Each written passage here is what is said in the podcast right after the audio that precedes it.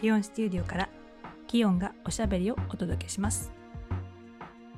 今日はね、師匠の話をしようと思います。師匠って先生とか先輩とか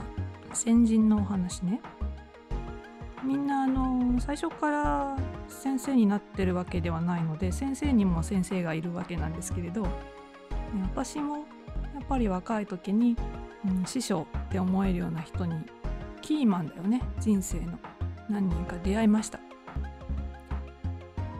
その頃にたまたま手にした味の素の会社の広報誌だったかな、そこにコラムのようなの書いてあって、人は大切な時誰かに出会うっていうコピーが書いてあったんですけれど、私もなんか人生の節目節目で先生先輩って呼べるような尊敬できる人に何人か出会ってきました。最初、アルバイト時代から名付け親になってくれた人とかも面白かったですし、学生の時に出会った先生、ひょっとしたらもっと若い時、中学生の頃とか高校生の頃とかに会った先生とかも、師匠って呼べるような人いたかもしれないんですけど、特に印象深かったのが、学生の時に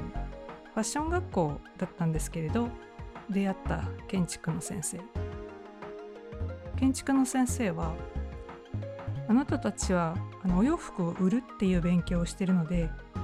私ファッションビジネスっていう学科だったんですけれど、お洋服を売る立場から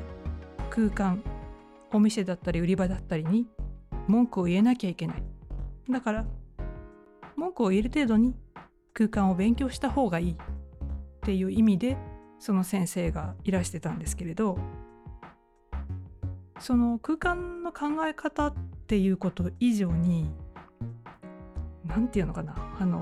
生き方の考え方みたいなこととか、人と付き合うっていうことの面白さをすごく教えてくれた先生でした。ある時、通産省お役所の仕事で、ビジネスがないところにその小さなお店を創出しようみたいな仕事に誘われて、あなたも来なさいって言われて一緒に行ったんですけれど、何回もその役所の人と会議を重ねながら、先生ともう一人の方、2人とも建築や空間の方なんですけれど、お店を作るっていう課題の中で全然箱の話しないんですよ。で、役所の人がしびれを切らして何回目かの時に、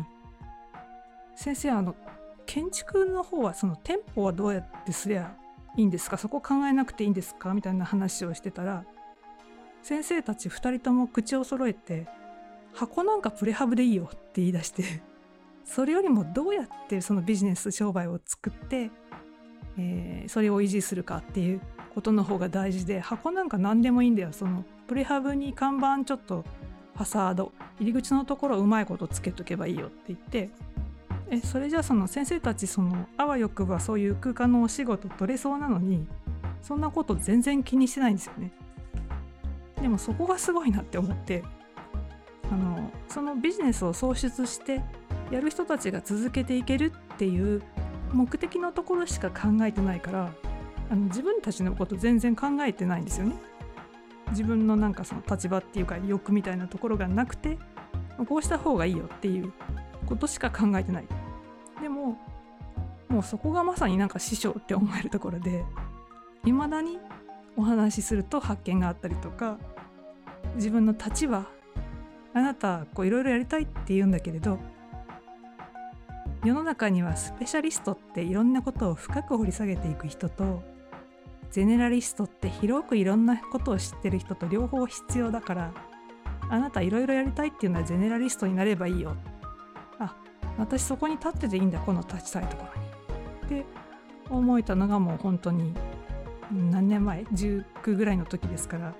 30何年前にそういうコンセプトを授けてくれたんですけれど、まさに生き方とか仕事とか人生の師匠だなって思ってます。機会があったらまた